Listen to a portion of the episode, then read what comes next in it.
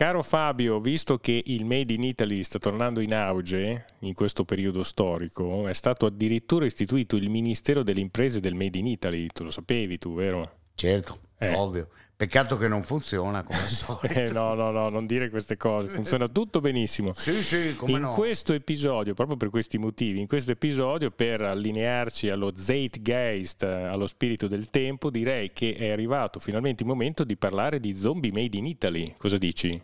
Perfetto. Lanciamo la sigla, mandiamo un contributo e diamo sfogo a tutto il nostro amor patrio per parlare di zombie di casa nostra. Cinematograficamente parlando, ovviamente.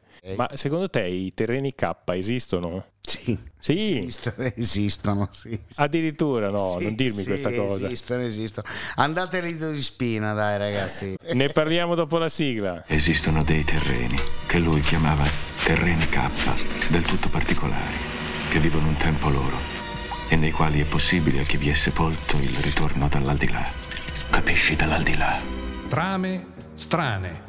Il cinema dagli affetti speciali di Davide Zagnoli con Fabio Gorini. Benvenute e benvenuti in una nuova puntata di Tramestrane, dove insieme al grande ritorno del fascinoso e tenebroso Fabio Wolf Gorini vogliamo parlare di un'altra opera del regista italiano Pupi Avati, un'opera a tinte horror e a tema zombie uscita nel 1983 intitolata Zeder. Noi abbiamo già parlato nell'episodio 175 de La casa dalle finestre che ridono, sempre di Avati. A questo punto direi che i tempi sono maturi per raggiungere i terreni K che aprono le porte all'orrore di casa nostra per una storia che affronta il tema dei morti viventi in salsa, oserei dire, romagnola, per un film a basso costo anche stavolta, un po' come La casa dalle finestre che ridono, ma con una gran bella atmosfera e delle idee interessanti che qualcuno dirà anche che hanno ispirato niente po' di meno che Stephen King. Certo, con il film Pet Sematary. Zeder è una versione abbastanza povera dello stesso film di Stephen King, che è Pet Sematary. Sì, in realtà poi nasce come un racconto suo, esatto, da cui poi fu tratto, esatto, un film. Però non so dire ai nostri gentili ascoltatori, io non so dire se chi ha tratto da chi, quindi onestamente magari... Allora tecnicamente Pet Sematary uscì qualche mese dopo al film. Interessante. Cioè parliamo del romanzo, Parliamo del leitmotiv del film. Esistono dei terreni nel mondo in cui le persone o anche gli animali, giusto per citare King, se vi vengono seppelliti all'interno, risorgono. Ho trovato un terreno che mi fa risorgere i morti, però io vorrei che mi risorgessero come sono. No, belli e lucenti come li avevamo lasciati. No, assolutamente. E invece sono molto cattivi e incazzati. Esatto, parecchio, ma veramente parecchio. Però, al contrario degli zombie romeriani, non contaminano. No, sono semplicemente degli assassini. Tutto qua. King parte con l'idea del uccidiamolo un'altra volta. Pupi Avati crolla miseramente di fronte al discorso sentimentale, cioè non ce la fa a eliminare una persona che ritorna. Vai con la trama. Stefano, scrittore in cerca di ispirazioni, riceve in regalo dalla moglie Alessandra una macchina da scrivere usata. Non appena la prova, ne viene fuori un nastro che riporta i testi stilati dal precedente proprietario. Uno di essi parla di un enigmatico terreno K. Lo scrittore a questo punto si reca dal professor Chesi, docente all'Università di Bologna e studioso dell'occulto, il quale gli spiega che i terreni K, scoperti da un apolide, Paolo Zeder, sono terreni che permetterebbero il ritorno dall'aldilà. Il nostro Stefano, intenzionato sempre più a conoscere la verità, continua ad indagare fino a scoprire che un'organizzazione di francesi sta sperimentando nell'ex colonia di Spina i reali poteri dei terreni K, grazie alla salma di Luigi Costa, che è un ex sacerdote ossessionato dall'argomento, che prima di morire aveva espresso la ferma volontà di farsi seppellire in quei terreni. Ci abbiamo buttato anche l'organizzazione, Sì, ovviamente. Partiamo da alcuni piccoli dettagli. La macchina da scrivere che trova il protagonista della situazione viene raccattata da una vendita all'asta ed era una macchina da scrivere vecchio stile. Questi dati erano considerati perduti e lui casualmente li porta indietro. Si scopre che la suddetta macchina da scrivere era in precedente possesso di un ex sacerdote spretato, perché Pupi Avati è l'unico che utilizza il termine spretato. Che è Luigi Costa? Esatto, è Luigi Costa che aveva registrato questi dati e prova a indagare, eccetera, e si trova in mezzo a un intrigo pseudo-politico, pseudoscientifico in cui la suddetta organizzazione cerca di eliminare qualunque prova degli esperimenti fatti sui terreni K in mala maniera, cioè se ci sono dei testimoni, i testimoni vengono eliminati in maniera brutta. Sì, di fatto vuole il monopolio assoluto di questa scoperta. Vuole il monopolio. Ci sono veramente dei soggetti che gestiscono un progetto, il tal progetto deve mantenere la segretezza e per mantenere la segretezza è autorizzato qualunque mezzo. Una scienza che pur di perseguire un suo progetto disposta a tutto.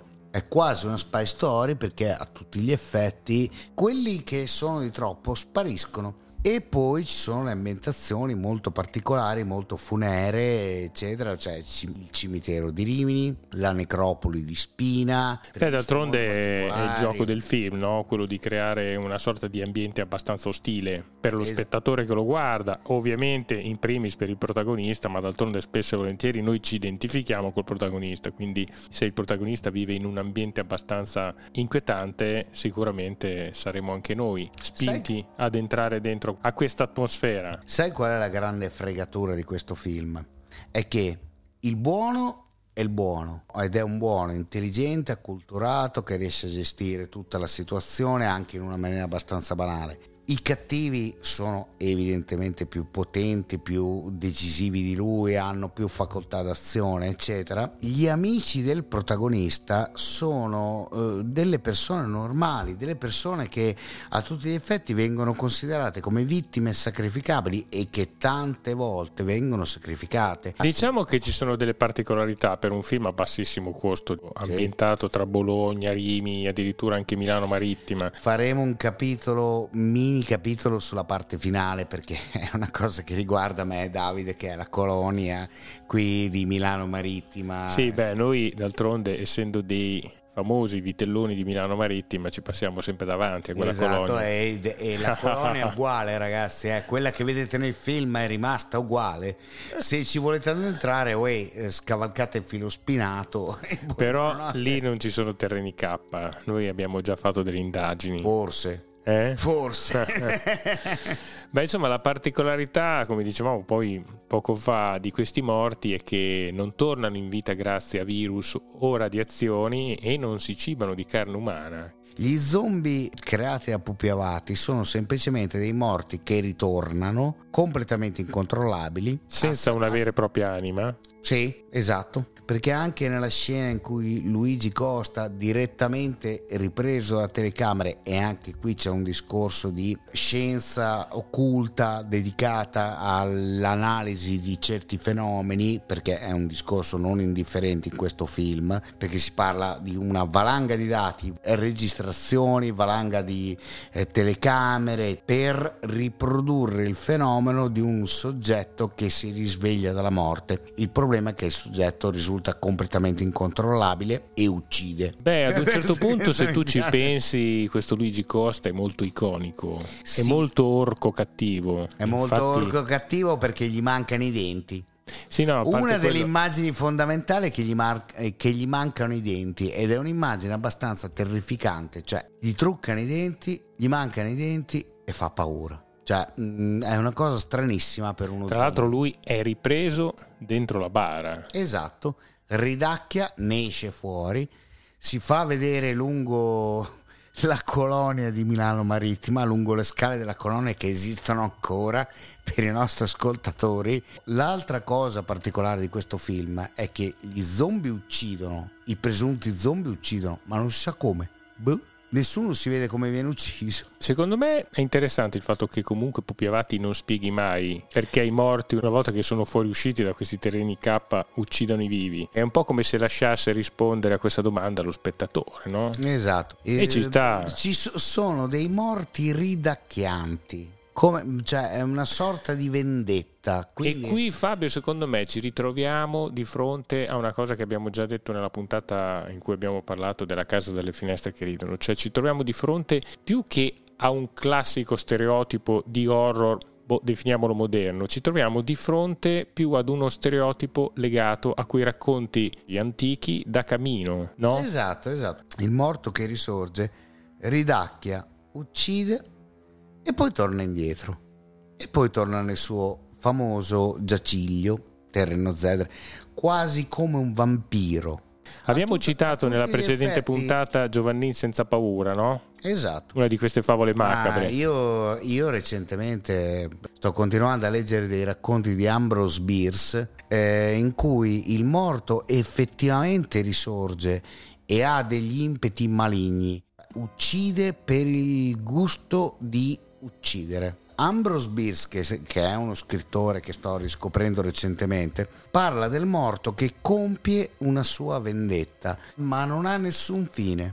È un po' lovecraftiano anche questo Zeder? No, questo si basa su dei discorsi molto più poetici, molto più antichi, che sono propri dello scrittore Ambrose Bierce. Ambrose Bierce parla della vendetta di un morto, normalmente in tanti racconti, perché lui ne ha scritti tanti, eccetera, però non aveva una tinta horror, ne aveva una tinta molto romantica. Sì, ricordiamo Ambrose Bierce, da riscoprire. Fabio, scusa, te non vuoi approfondire, però è nato nel 1842 ed è morto nel 1914, quindi è stato un antesignano di un genere che secondo me è stato ripreso più volte, esatto, da tanti autori. Esatto. Allora, io adesso non è il tema della puntata, quindi la spiegherò brevemente. Ambrose Bierce è stato un grandissimo scrittore di narrativa horror breve, stile Poe, in cui lui lasciava molto al lettore l'interpretazione. Esatto. E quindi non dava tante giustificazioni, era estremamente caustico, era estremamente crudo. Infatti veniva soprannominato bitter, l'amaro, eccetera, sì. Davide, non possiamo fare una puntata adesso su lui, eccetera. Su Ambrose Bierce. Esatto. Vabbè, no, magari discutiamo di questo, dai. Parleremo di Ambrose Bierce e cercheremo di scoprire se ha lasciato qualcosa anche al cinema con qualche racconto. Esatto. Però torniamo al film, ma questa è comunque proprio in stile Pupi Avati, è una spy story a tema zombie, ed è una cosa veramente molto molto particolare. Sembra la storia di un esperimento andato fuori controllo, basato sugli zombie, eccetera, che poi non sono in realtà zombie. Cioè, è una cosa veramente molto particolare, cioè. Ma guarda, con tutte le minchiate horror che vediamo oggi, una struttura narrativa come questa, secondo me, è abbastanza moderna. Sì, è leggera, perché c'è tutto, leggera, è tranquilla. C'è la spy story, l'ossessione del protagonista, il percorso dal punto A al punto B, con il finale amaro, l'investigazione, cioè, insomma, cioè... la scomparsa di tutti quanti i testimoni che potrebbero aiutare a risolvere il caso, il tema della congiura, comunque, di un organismo superiore che elimina tutti i possibili testimoni. Non è male. E poi c'è anche l'elemento sovrannaturale che piace tantissimo. Sì, sì. Le scene delle resurrezioni, le scene dei pavimenti che si aprono perché c'è il morto, che è sempre Luigi Costa, che palle, Luigi Costa che spacca il pavimento per emergere fuori, che guarda il protagonista attraverso un cannocchiale e lo riconosce. Cioè, per la cronaca, Luigi Costa riconosce uno che lo spia a 3 chilometri. Minchia! Beh, insomma, quindi il nostro monito a questo punto è: piattaforme streaming, visto che di soldi ne avete, sì, comprate i diritti di Zeder, che non costeranno neanche tanto, secondo me, e fateci un bel remeccone. Sì, sì, ci può anche stare, basta che non sia in chiave statunitense.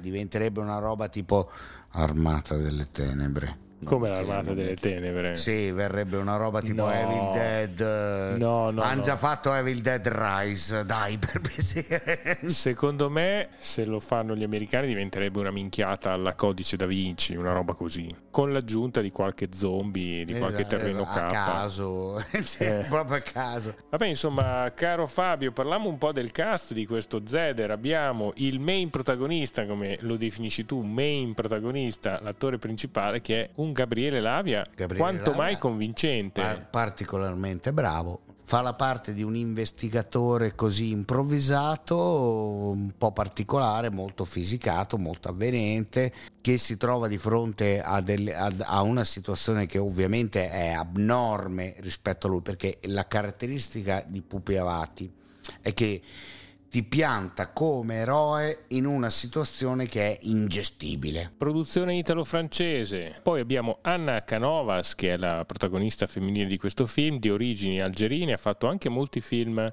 in America, negli Stati Uniti.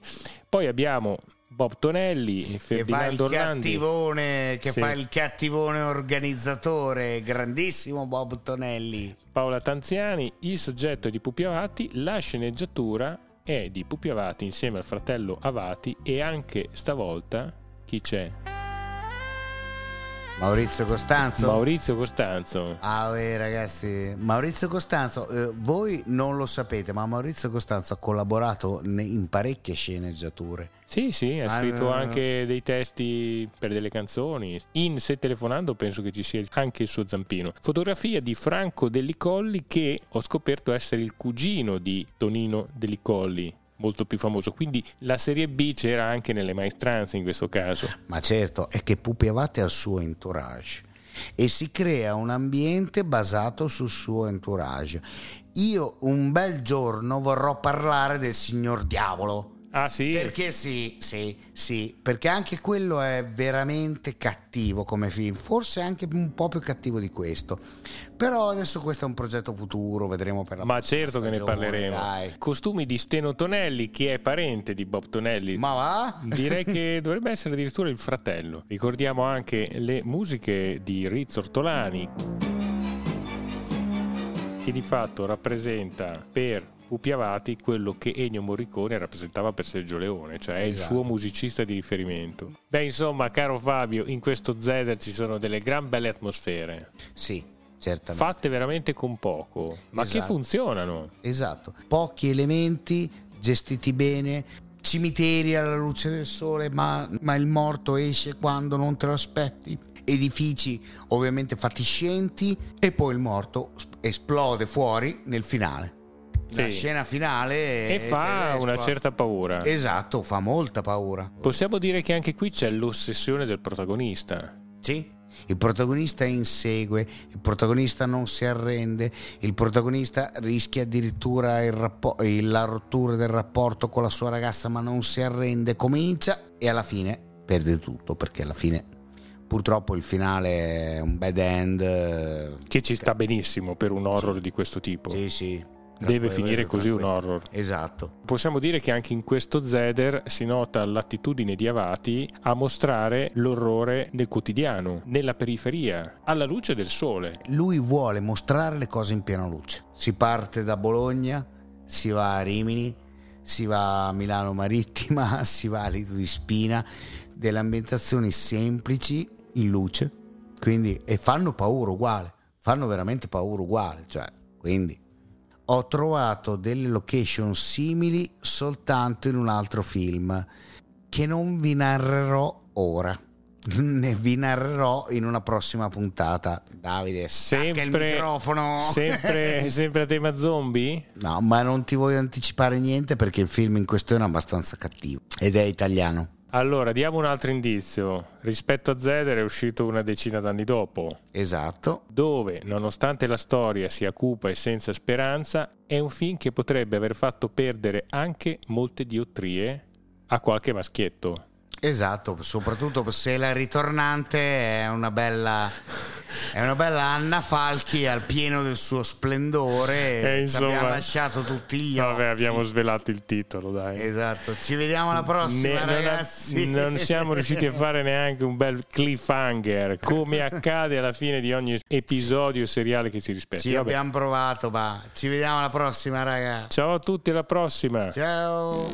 La particolarità di questi terreni sui quali sorgevano tutti gli oracoli dei morti è quella di vivere un non tempo, una non crescita, una non morte, idealmente un tempo zero, permettendo il ritorno dall'aldilà, il ritorno dalla morte. Trame strane, cinema dagli affetti speciali.